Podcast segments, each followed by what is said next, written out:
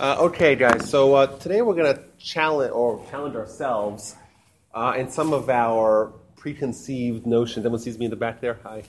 Uh, we're to try to um, dispel some myths that we have on some very important, crucial topics uh, in Jewish thought and practice. Uh, it's been one of the themes of my talks here so far. And that's when I talk about Jewish history. You say, wait a minute, Rabbi, Jewish history? What is Jewish history doing anything? And how is that central? We kind of think of Jewish history uh, as, you know, what happened in the past, you know. Uh, so if I tell you stories about, uh, uh, you know, the, the, you know, Moses and, you know, the Torah and, and Egypt and, I don't know, the Hasmoneans, that's history, you know, and that's not relevant to us today.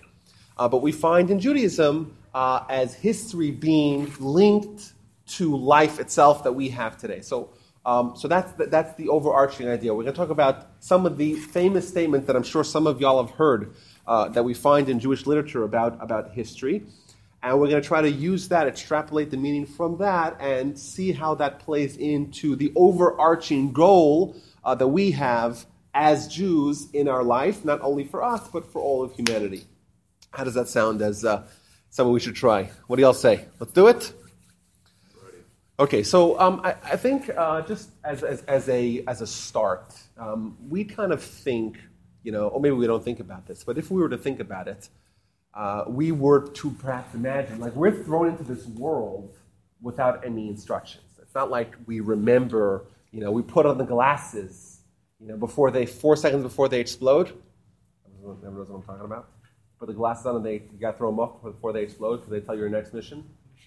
Thank you. Yeah. But, thank you. Yeah. So, like, we, we, we, we're, we come in blind, you know, and we, we just imagine that our life is to just, uh, I don't know, let's do the best with what we got. Let's, let's take the cards that we're dealt and try to make the best of it. You know, that's, I think, the, you know, that's what most people feel. Uh, but the Torah tells us that there's this whole grand universal vision. You know, there's this, this plot, uh, this plot, this plan, uh, this, this thing that has to happen uh, that, uh, that us as the Jewish people, as the chosen people, we'll see what that means as well, uh, we're tasked with fulfilling a necessary and vital function and mission for all of humanity. And if we don't do it, we're in, we're in, we're in big trouble. In fact, not only us, all of humanity. So that kind of opens up, you know, uh, this whole new idea, this whole new world, where it's not just we're here and we're in this world and we didn't have a say about it and maybe if we had the option, maybe we could opt out. You know, we, we could opt in or opt out, or you know, we're here and let's try to make the best of it. It's more than that. We're here by design. We're here to accomplish something very specific, and we have to do it. We have no uh, failure is not an option. Uh, and when we talk about history, it's not just about the past, but it's also the present and the future, which is this this big uh, vision, and it got started in the past and it's continuing today, and it's going to be culminated in sometime in the future. So, so that's why we talk about history and Jewish history. It's not just about retelling past events, it's about uh, uh, uh, opening up the door uh, to, to this vista of, of a perspective, of a mission uh, that we have and that we're responsible uh, as Jews. So let's, just, let's just start here with, with a question. So everyone here has heard of the term chosen people. Is that right? Is everyone familiar with that term? So what does it sound like? It sounds like oh, we're the Jewish people. We're better than everyone else. We're cho- we're God's favorites. You know, God has a bunch of kids. We're the fan favorite. That's what it sounds like. Uh, people who are not Jewish think that we think. Yeah, well, you know, that's we're a lot of uh, hatred towards Jews. I think maybe. You, yep, that's a good argument. Uh, that the, the, Jews think that they're, you know. But remember, you know, the Japanese flag has a big red circle because we're the best, because we're the sun comes to us first. And uh, you know, we just had the Olympics a couple of years ago. We'll have them a couple of years. And every country is holding up their flag, and we're special. And what do the Muslims say? Uh, Dar al Islam, the nation of Islam. If you're not with us, we hate you. And everyone seems to say that. Yeah. Okay. you know, but the fact that one group feels superior, uh, that's not so unique. So if you want to use that as a, as a way to explain Jew hatred or anti-Semitism, in, in, in, not maybe, entirely, maybe, but maybe. But we have this idea. It's not just about being different; it's being chosen by God. What does that even mean? Like we- we're all so used to that term, but what does it mean? Anyone has any ideas I want to share here? What does it mean? We're chosen. What does that mean? Booyah. So we're so we're chosen for a mission. Okay, we're all, we're okay with that true in general, though? Is that, that like, like universal even for like well Melchites as well as That Jews? one, that they're. Well, you could say it on a, on a you know on an individual level. Everyone is chosen, and everyone has. It's like the uh, participation trophy, you know. But no, not, no, no, no. you know, but but the, that idea is that everyone has something special that they could contribute. Everyone has something that's admirable that we could learn from. We're told you should learn from everyone. Who is the wise man? He who learns from everyone, because everyone can contribute. But here is on a, on a, on a cosmic, you know, or a, a national level. You know, we're talking about all the purpose of all of humanity. The Jewish people are chosen. We'll see that's actually not a cor- perfectly correct term, but we are tasked with this responsibility, and a responsibility that also equals, uh, uh, you know, a certain commitment, and that when you have the responsibility, on one hand, you have the privileges that are linked to that responsibility. On the other ones, you have the responsibilities. Obviously, you have what you need to do, and you're obligated to do, and what you, if you don't do it, there's going to be consequences for that as well. So there's the term all we are chosen to be Or LaGoyim, in order uh, light to the nation. so basically we need to be living up to a higher standard and serving as an example to everyone else on how to behave. So, so, so what Ron is saying is that we're chosen because we're going to uh, teach the entire. Nation, we're to the nation. We're going to we're going to inspire the nation, the nations of the world. We're going to lead the nations of the world toward, towards achieving whatever it is, whatever that goal is. You know, and you look about it. You know, there's not a. I don't want to say a single, but I don't want to make a generalization. But if you look at any movement that's designed to change the world, you know, that's the betterment of society, uh, you know, whatever that may be. Could be even for profit, right? But any vision that's a, a, a you know a universal vision that's introdu- introduced, you have Jews at the helm. So one can make the argument, like Ron's making, is that the Jews have a certain quality that is we want to change the world, and we want to inspire, we want to teach, we want to improve. We want to make the world a better place, you know. And I'm, I'm going to agree with that almost entirely. Uh, I want to start here, so just with introduce some text. Um, who here has heard of the idea that this is a 6,000 year world? Has anyone heard that? Y'all know, uh, so what year are we, are you familiar with the Jewish dates? 5,700 Okay, five seven and change. Let's see. The actual number is five seven seven five. Now, um, Hatashsa, I don't I don't remember what year. five thousand seven hundred and seventy-five. Uh, now, what is this counting from, or what is it counting to? Anyone knows? Six thousand. Okay, to six thousand. Okay, that's the end point. And what's the beginning point? Well, what's zero? What happened at zero? Wow. Bereshit. Bereshit happened at zero. That's not Huh? Okay, so so if you look at you, if we say we have a six thousand year old world, we're going to have some problems because it seems that there's uh, somewhat uh, copious evidence that the world is significantly older. Um, what what's actually clear that the Jewish calendar of five thousand seven hundred seventy five that starts ticking not from Genesis, not from Bereshit, but rather from Adam. Not only that, not just Adam uh, you know, beginning of the Adam story, but rather the uh, not, the creation of Adam, but the I would say the um, mitigation or limitation of Adam. What happened? Okay, so well, let's that's that's a side point. But what happens before Adam? right, those six days that we talk about, that is not part of the calendar. Why? Well, just a simple way to understand that. Uh, we know that the sun, which regulates days for us, right? We see the sun again; it's a new day. That shows up on day four. So, what marked the days of Sunday to Monday, Monday to Tuesday, before Wednesday arrives, and we have a sun introduced to the picture? That's an open question. I, I don't know. I don't have the answer. All I know that it's a question. You like that, huh?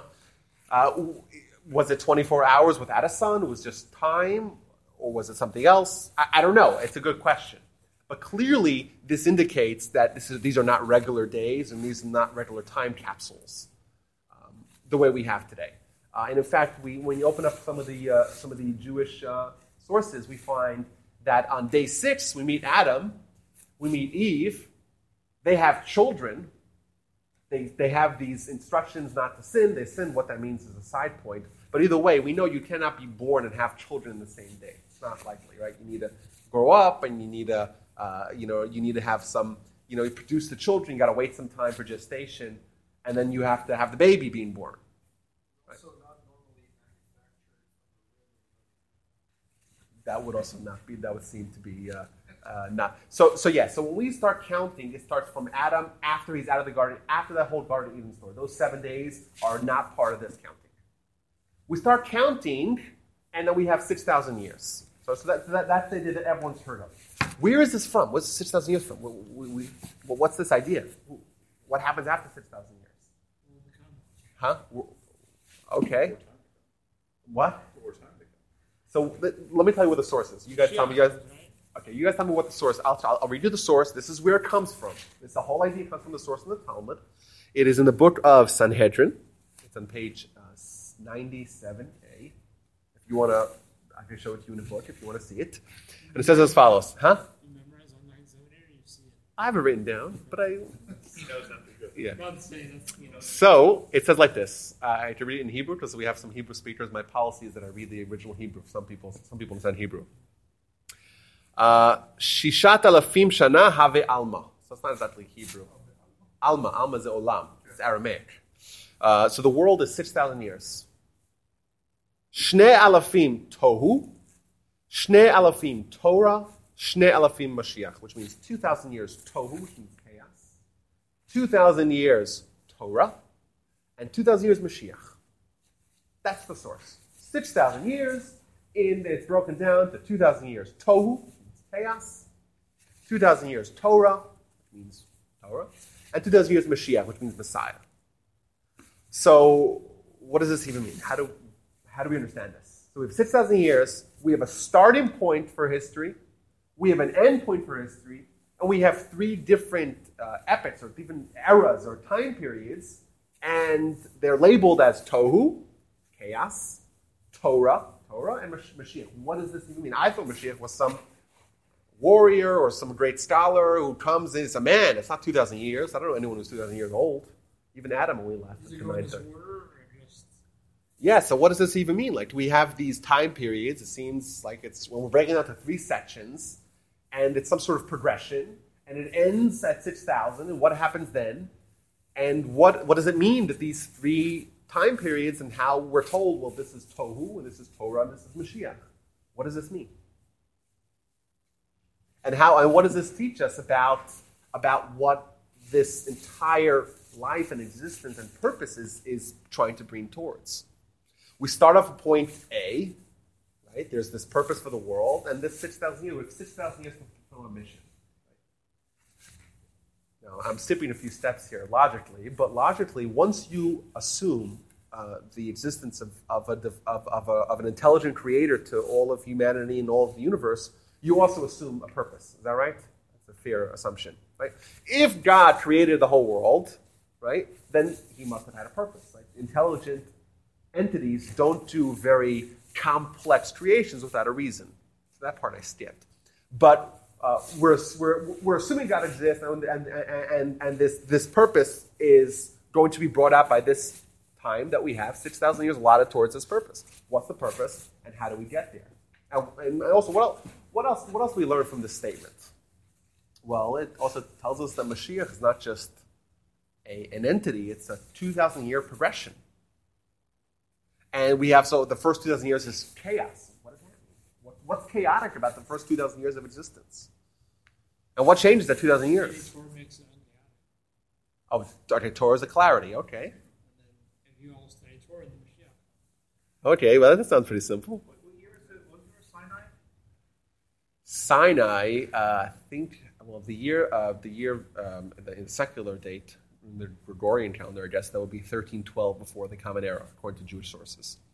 So we're talking about uh, about 2,000 and uh, maybe 500 years into into uh, into this 6,000 year period. Well, that's clear. Okay, so, so let, let, let's try to break this down. What happens in the year 2000? Uh, I'm going to throw out a keyword here. You guys tell me if you've heard of it. Another keyword. Uh, tikkun olam. Who has heard of the term, term tikkun olam? Have you heard of it? What does it mean, tikkun olam? Perfecting the world. Uh, more precisely, is there more precise? Repair or to fix the world. Right? This is a core element of Jewish life, of Jewish practice, of Jewish ideology. Fixing the world. What does that imply? If we have to fix the world, what does it tell us about the world? It's broken.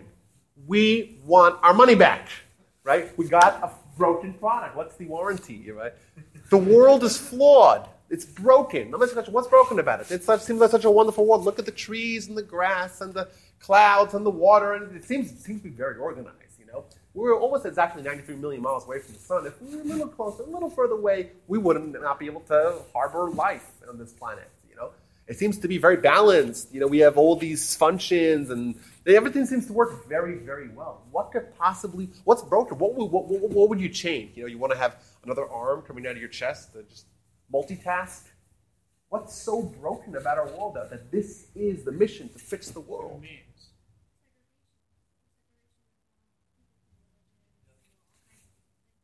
Oh, maybe okay, that's broken. But what's the under? What's what's the world is fundamentally broken? So yes, there's some element. There's there's strife amongst people, and there's you know there's there's disunity, and there's infighting, and then there's you know yes, okay. What is at the core of all the problems of the world? Injustice. Okay, but that's. But why is there injustice? Huh? People. I like people. Well, some people. Most people. Huh? People are oh, people are selfish. And when someone's selfish, what don't what don't they see? What else don't they see? Huh? It's not holy. Okay, but what what would it look like if it was holy? It's broken. We see, we see fighting. We see people being selfish. We see lack of holiness. Huh? Humans have lots of flaws. We know that. Uh, you know, that's true. So, oh, so we're broken. Okay, but there's something here that, that's missing here. What else is missing, guys?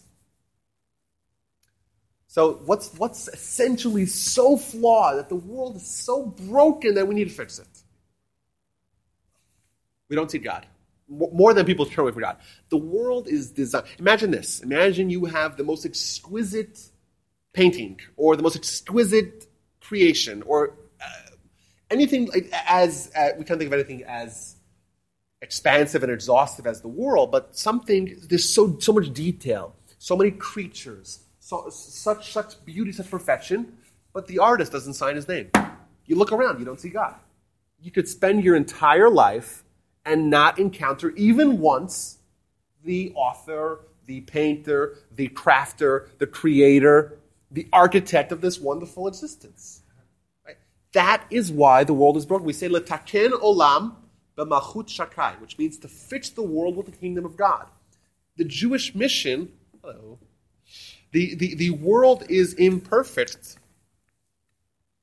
Uh, the world is imperfect because it's broken because there's something fundamentally flawed with the world. That the world, uh, the most important thing, the most important element of, of, of, of existence is God, if God exists, but we, we're supposing that He does. And the most important thing in the world is, is, God, is God as well. Yet, humans, and most humans, could live their lives without even acknowledging this fact even once. And that is something fundamental wrong. And I'll, and I'll make the argument. I don't know if I believe that. I mean, they might not see God, he might not sign his name, but I think most of the world does believe in. Okay, maybe most world does, but but it's still even, even we all believe in God here today. But even for us, how many days do we actually cognizant, not cognizantly acknowledge that, cognitively and cognizantly? I think cognizant is a word as well. Cogently. Thank you. How much of our lives is actually dominated by that? Uh, most of the time, well, we don't see God. We don't have any sort of interface with our senses of God uh, right? And if we could, yes, we could check the box. We're not atheists. Oh no, we're not atheists. You know, we believe, of course, but is that really the, the, the you know the overarching fundamental element of, of, of, of, of, of our viewpoint of our consciousness? I'm sorry. Well, much more than I, I'm saying, much more than just uh, interpreting His will. How much of a dominant factor in our lives is the idea of God? I would argue it's it's very minimal, unfortunately, because we're in this broken world. Now, someone made the argument that the majority of the world does believe in God. Could we say maybe if the majority of the world does believe in God, maybe we're very far along this process of fixing the world? Could we make that argument? Aren't people becoming less secular over time? Well, th- for sure. Well, I think uh, there's there's there's there's micro trends and the macro trends. But the, the first 2,000 years where Some people everybody use were God as a way worshiping to idols. separate themselves. Some people use God to, try to bring the community together. okay, but but but but uh, but if someone really truly believed in God, right? If if if society accepted that, then it would be a much more just society. Then the injustice would would, would disappear, and uh, uh, okay, so that's so they get slight slight variations go a long way.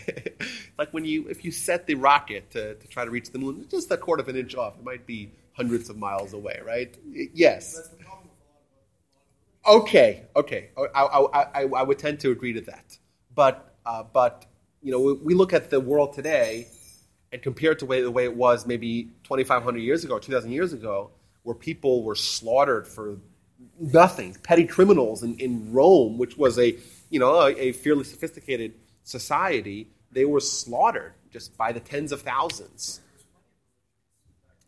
Okay, but we okay maybe maybe maybe uh, that kind of religion that was we're looking for. Looking actually, you know, just not just religious and God, you know, and the Jewish God. I okay, so so so so let's start with this with this chaos, right? So we start off the world chaos. God is not around anywhere, right? No one testifies to the fact. No one lives by that ideal, right? No one teaches that uh, uh, you know that reality. And then what happens? We meet Abraham. And uh, the Talmud actually does say, we know that Abraham, if you do the actual dates, Abraham's born in the year 1948 of this 2,000 year, of, the, uh, of since, since Adam, uh, which is in an easy way to remember it is 1948 was the foundation of the state of Israel.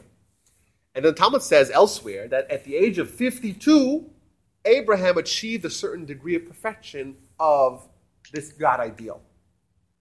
Thus, Abraham begins this process of bringing the world towards its perfection. He was, of course, only one man who developed, developed the movement, but this Abrahamic mission, right, is the beginning of undoing this, uh, this, this, uh, this, this problem, this, you know, this, this, this fundamental flaw that, that, that the world has. Suddenly, we don't only have chaos, we have this one voice of reason. And you know what? I would make the argument that, uh, that Abraham changed and reformed the world more than anyone else. Because the principles that Abraham introduced that eventually gained, as we see today, gained such wide appeal and acceptance, these are the ideals that brought the world to its much more sane existence that it, that it has today. We know that Abraham grew up in, in a world with child sacrifice. That was commonly uh, accepted practice. No, we have Torah. Torah says, "Don't sacrifice your kid." Who would even think of sacrificing a kid for the, you know, for some for some some some idol or some pagan? We, we a pagan deity. Would anyone consider doing that? Take your kid and put in the fire because the gods want? Nobody, huh? Well, okay, so which is which is a good question because we see when Abraham is tested, he is tested to do specifically that that he repudiated with his faith, which which which which which makes it you know which which obviously uh, you know it, it augments the challenge. Like whoa whoa, what's going on here? God is telling me to do that which I specifically came out against. It's a good point. But ultimately, that was that was the test to see, uh, you know, how dedicated are you to the ideal, or are you, you know, to the reality, or to the position of uh, of what that reality implies, right? Is God? So we could say now that God's test of sacrificing His son Isaac, which we know he didn't ultimately do, but what was that test about? Perhaps what God was telling him: Are you rejecting the way of life because you find it barbaric? You find child sacrifices being barbaric? Or are you really believing God? I- I- Are you rejecting the negative or are you embracing the positive? You know, maybe Abraham could have said, you know what, this is insane. This whole child sacrifice and these whole multiple gods, and you know, even we know thousands of years later, they still had the Romans and and the Greeks. Uh, the Roman historian Dio Cassius writes that uh, that they had an excess of thirty thousand gods. Like that didn't end with Abraham, but Abraham perhaps could be repudiating uh, the way of life of the pagans, but not necessarily embracing God. So God tells him, how are we going to test that? We're going to test that with the ultimate test of God will tell you to behave like one of them. Well, then you have to choose. Are you, are you embracing the God ideal? Or are you just rejecting the barbaric way of life of your, uh, of your society? Good point that you brought up. So, where were we? What happens? So now we have Abraham. Uh, the idea of God is brought onto the world. 2,000 years later, we have Torah. What's Torah? How does Torah change this? Who, who gives us the Torah? Who, what is this? How is the Torah transitioning this ideal of God into something more, uh, uh, into further progress in fixing the world? So we know if Abraham has the idea, so it's one man. Uh, it's, it's one chink in the armor of this broken world. Right? We're, sla- we're, we're doing the smallest thing of, of trying to dismantle uh, uh, and to fix, to dismantle what was broken, I guess, or to fix what was broken. And now comes along Torah. What is Torah? Torah is the mission statement of the Jewish people. Right? Torah is when a nation, an entire nation, not just one individual or one family or one movement, it's an entire nation that will exist for eternity, is accepting upon themselves to fulfill this mission. It's no longer a bunch of individuals, even a band of individuals, even Abraham and Isaac and their kids and the whole tribe of them. Now it's a, it's a nation, a nation that's enshrined for eternity to fulfill this mission. And the Torah is how we're going to do it. I'll explain how that works in a second. And what happens with Messiah? Messiah is the idea of this gaining such mass approval, of this idea of God being disseminated throughout the entire world, that this basically becomes what everyone believes in. And we find this remarkable statement.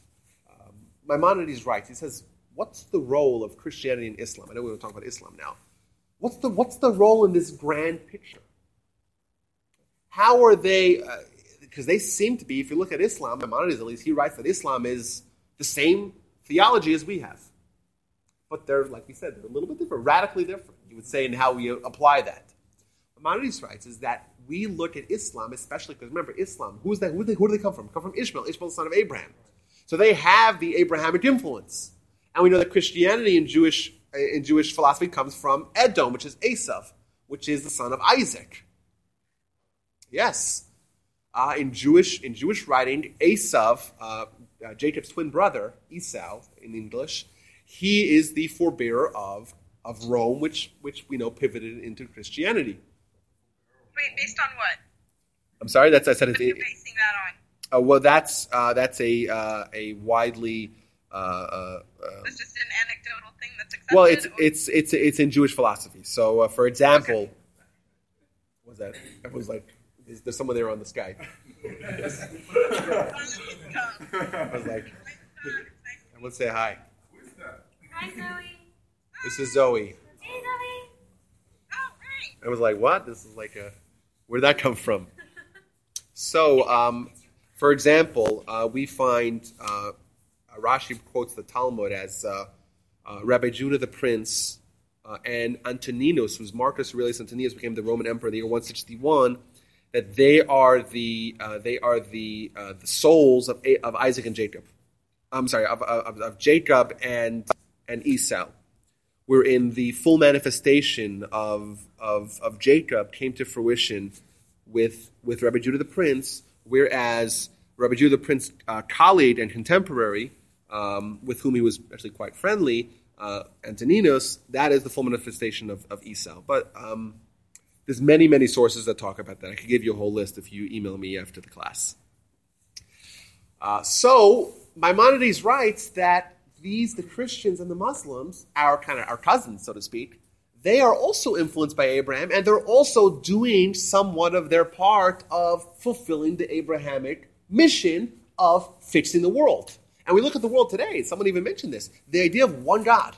Just those words, those words were so foreign 2,000 years ago. You know, the, the Jewish people in, in Romans, I'm not sure if it's the Romans or the Greeks, they were persecuted as being atheists.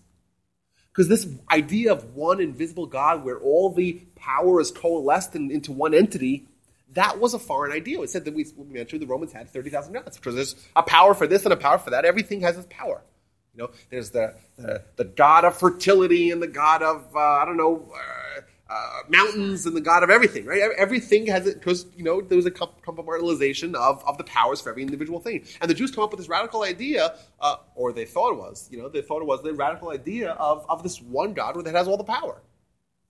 And they were persecuted for that. But what about today? Today we are we live in a world with this idea. You could discuss it pretty much with anyone you know, more or less uh, throughout the you know entire world, the, the Western world at least. You know, this is idea that has billions of adherents to. And, you know, in the big picture, we say this is far along the line of Messiah, of mass dissemination, of global, of universal acceptance of this idea is the end game. And then what does the world look like at the end? What does the world look like once everyone, that's a fixed world. Suddenly the idea of God is not so distant. Suddenly the idea of God is not hidden from everyone. everyone accepts it, more or less, of course. But the idea of the uh, uh, of the force that's behind this wonderful creation, this wonderful universe, right? That idea of it being, you know, uh, totally uh, invisible in the world. Well, that's that's that, that's that's entirely gone as well, and that's the full manifestation of uh, of of Messiah, you know, and this full the full uh, completion of the Jewish mission.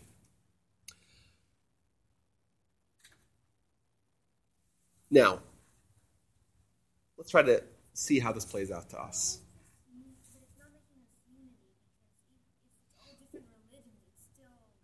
So that's a good question. You know, uh, listen, I know it's a very popular uh, adage that people say, "Oh, more th- more more wars are started over religion," and you know, actually, it's not true because more religion, most most wars are started over territory. Uh, but th- that, that is true. Uh, so we're not done yet. Uh, but I'll make the argument that uh, religion overall, long term, has brought tremendously positive uh, effects. Uh, um, and yes, and you know we have our issues, we have our disagreements, but uh, ultimately, um, the idea of morality being an absolute, which is what religion preaches, that thing has done wonders for all societies. Yes, I agree. We're not we're not done yet. Okay, yeah, go ahead.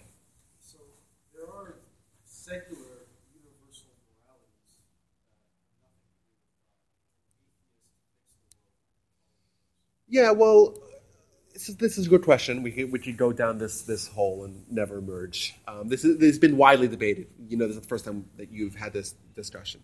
Uh, I, I think that, yes, I think an, an atheist can have, well, I think there's room for debate uh, whether an atheist can have a universal. Um, I think I hear both ways, but but not because means I hear the argument that well, if if you know, an atheist by definition is someone who com- rejects completely the idea of of, of any uh, uh, divine or orchestrated origin to anything, right? Thus, rejecting the idea of a soul or rejecting the idea of a purpose. Uh, thus, we can why not? Because if, if there's if there's if it's all random, then how could be how could it be purpose? It's just true, but ultimate purpose, absolute purpose, like you would say. You said absolute morals. I'm saying absolute purpose cannot exist if you don't believe in God. Yes, Zoe. No, well, you can have see if you're an accident, then your purpose is to keep perpetuating accidents. That's what the scientific community would say anyway. So there's not necessarily yes, but is that absolute or not? That's the question. Why would that, why would that be absolute? Observable. I understand, but if someone says, I, if someone, I, I think there's a logical argument to be made that if someone really takes the argument of being an atheist to its fullest extent, then they have to be a nihilist. They have to be someone that. I, I think there's an argument to be made. Uh, on the other, other hand, uh, I think that even someone who thinks they're an atheist uh, has a soul. You know, even, you know, if I, I, believe in God, I believe everyone has a soul. and even atheists have souls. Thus, and, and I say that the soul is, what is, is what's going to stir someone to have uh, purpose in life. And, and I think the soul's also linked to the idea of God and the idea of Torah and the idea of absolute morality. That's why I do think that, that, uh, that unknowingly the atheist does kind of fulfill uh, this idea in a weird way, in this ironic way. Yeah, it's frustrating to hear. I know. okay, so so so so we live in this. Oh my gosh, I see we have only eight minutes left. I try to do this real quickly.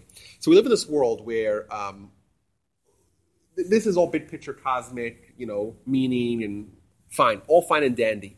What does it mean for us? Or better yet, what about a human and physiologically? What makes us ignore God, and how do we undo that? And how does the Torah help us in, in fulfilling that? Uh, so everyone's here familiar with the idea of a soul and the body and the interrelationship. Everyone's heard of those ideas, right?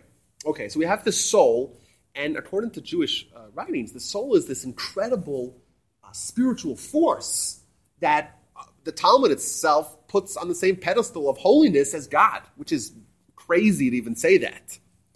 Uh, and well, then we have this body, which is physical, which is, makes us no different on our on our body side from an animal. And what is the more dominant?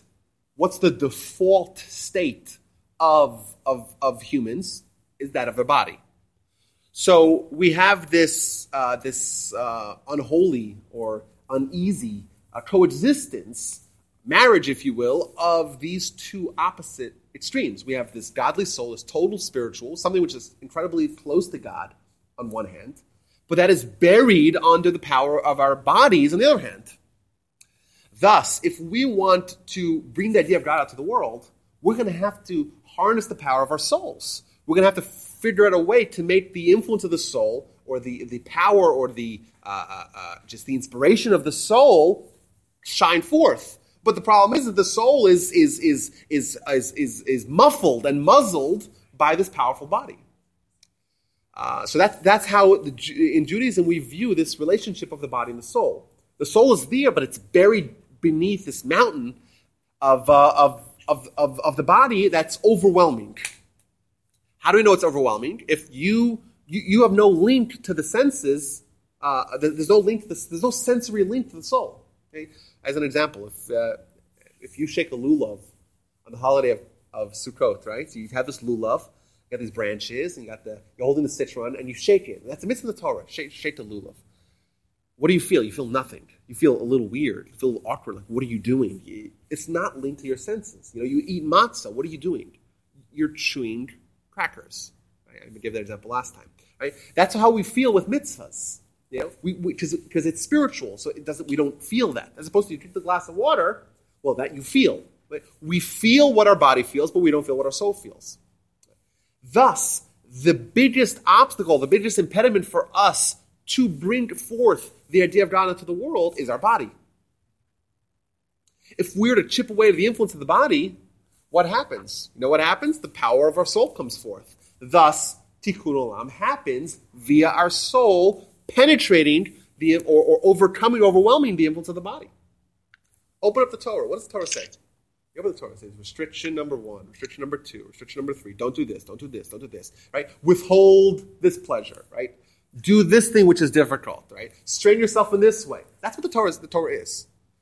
And, and, and we're being told, we're being sold that this book is going to bring the world to perfection. It's going to, uh, this is the manual for saving mankind. How does that work? The Torah and its restrictions are our, uh, or God's uh, manual for suppressing, quelling, and squelching the influence of your body. When your body wants something, the Torah says, you know what? No, no, no, no, no. Don't have that cheeseburger. But the body wants. But you say no. You suppress and you uh, weaken the power of the body. And concurrently, you strengthen the power of the soul. And you do this time and time again. The Torah is this one after another restriction, restriction, but that weakens the body and empowers the soul. And as the result, if you look at the end, if you actually follow this uh, this uh, this uh, this this plan that the Torah outlines, you know what you'll have. What will it look like at the end? At the end, you'll be someone whose soul is now demonstrating the idea of, of God. You'll have a fixed world on a small scale and helping to contribute to the, to the entire purpose of, of, of humanity. Uh, you're fixing the world in a small way. And as a nation, we were given this Torah, these instructions that are very prohibitive, they're very difficult. And it's very strict, and there's so many laws, and it makes our life, you would argue, our, our body's life is worse off. You know, what we can eat, what we could do on Shabbat, who we could sleep with, all these restrictions. You know, our bodies, it's worse off for our body, for sure. Right? But doing that weakens that vise that our body has on our consciousness, and it empowers our soul, and suddenly what happens? The power of the soul is able to shine forth. Go ahead.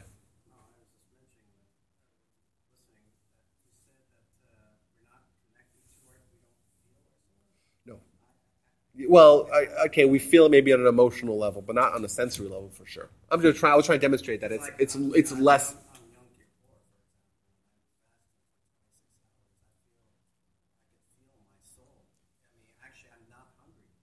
Well, that's well, Jonathan. If you were here last week, you would have heard that I mentioned on Yom Kippur. Actually, what does happen is that there is this kind of suppression of the body, you know, by dint of the day itself. So it's a very good point. Two weeks ago, last time I spoke here. I'm sorry. Either way, I want to just I want to just just bring this idea to completion and just and and and just point out something very cool here. So, so we have these three stages of bringing the world of Tikkun Olam. We have Abraham starts it off, he's the idea. We have Moses, Moses who's the one who introduces it to the entire world. Right? Oh, I'm sorry, to, the, to our nation. He gives us the Torah. And we have this Messiah character that's going to ultimately complete the job of teaching it to the entire world. We find very curiously, we find in Jewish, scattered throughout Jewish literature, we find descriptions of the mode of transportation of these three characters. And who here knows, Johnny, you might know, right? Is anyone here familiar with the unique mode of transportation that these three individuals share? No one knows? We're told about three people in Jewish in Jewish uh, in Jewish writings that they ride on a donkey. Ever heard of that? Huh? Messiah.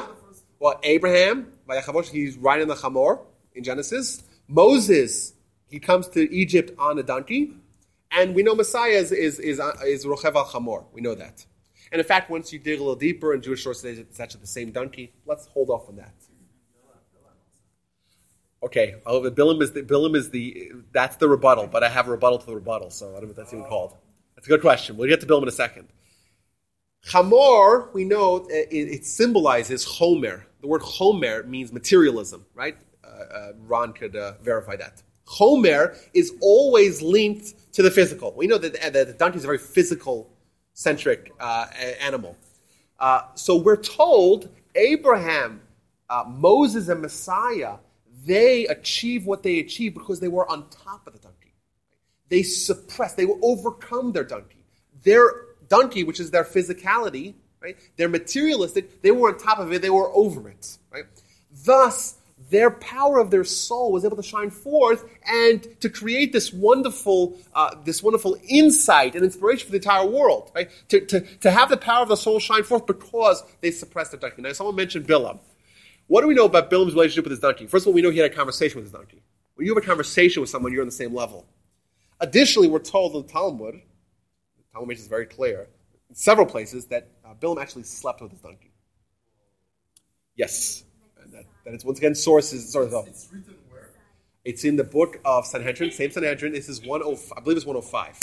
uh, but I think Rashi brings it as well. Rashi in the Torah quotes it. Bilam, he was on the same level as his donkey. So yes, he had a donkey. Perhaps maybe that's telling us that he had the same potential as Moses, right?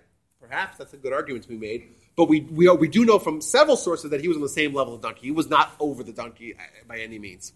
But this once again, this this, this uh, demonstrates that the idea of tikkun olam, the idea of, of, bringing out the power of the soul, that happens when you overcome, when you suppress uh, your uh, your your your instincts. Let me, let me just just just. Um, oh, I didn't even get to what I wanted to get to.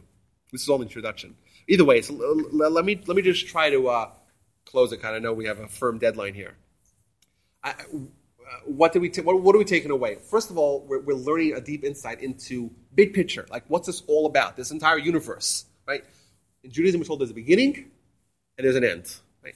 Everyone seems to agree already that there is a beginning. That's pretty wonderful. It's a relatively recent development. All of humanity has agreed there's a beginning. In Judaism, say that there's an end. Now, what happens after the end? That that is unclear necessarily. What happens in the Messianic era? That's a, it's, it, does the world change or not? It seems very clear the world does not change, but there's a certain uh, uh, maturation that the world achieves. What that is, maybe a, a separate topic. But either way, this kind of uh, ups the ante in what our goal is in life. Like we're here on a mission. Our mission is a mission of Tikkun fixing the world. The world's broken. How is this demonstrated in our lives? Via our, our uh, the influence that we have of the physicality that blinds us. We don't see God because we, we're not linked to that. We have this this this this uh, uh, this disassociation of our soul, and therefore we don't we, we don't see God. And then you know what? And then comes along the Torah. Torah says, you know what? I give you lots of these restrictions, and we don't understand why I have to do these restrictions. And we asked, is it not really care what we eat? Is it really so important to God? That's a good question. But now we understand a little bit about why, like, what does this do for us? How does this improve our life? What, how, what's the link between the Torah and its, its, its, its, its commandments and restrictions, and how does it bring us towards the end game? Eh, now we know that part of what the Torah does, there's more to it. A part of what the Torah does is to suppress and restrict, indeed. And, and you know, that's what you sign up for. But we have to do it because we're the nation that has this national mission of, of fulfilling Tikkun. If we don't do it, right, if we don't uh, fulfill this, who knows it's a disaster. Uh, and we have to, there's, there's, no option for failure. We have to do it. We accept it upon ourselves. We're the descendants of, of Abraham. We're the chosen people. And in fact, more precisely, we chose God. Abraham chose God. It's, it's very important to realize this distinction. It wasn't like Abraham arbitrarily was chosen. He was chosen because he was one who accepted upon himself this responsibility. But we, as a nation, at Sinai, and as Abraham's descendants, and you know what? As uh, just our character, like we mentioned, Jews are driven. Where does that come from? Because we're the ones who are descendants of Abraham, and we're the ones who have accepted upon themselves this responsibility. Thus, we are wired to change the world. Right? And the Torah is our guide. And you know what? It's not easy. No one's going to argue that it's easy but we, at least we have a picture about where, you know what the end game here is and how, what what does the world look like. And you know what? I think we can make the argument that we're already kind of close to the finish line. You know, the world.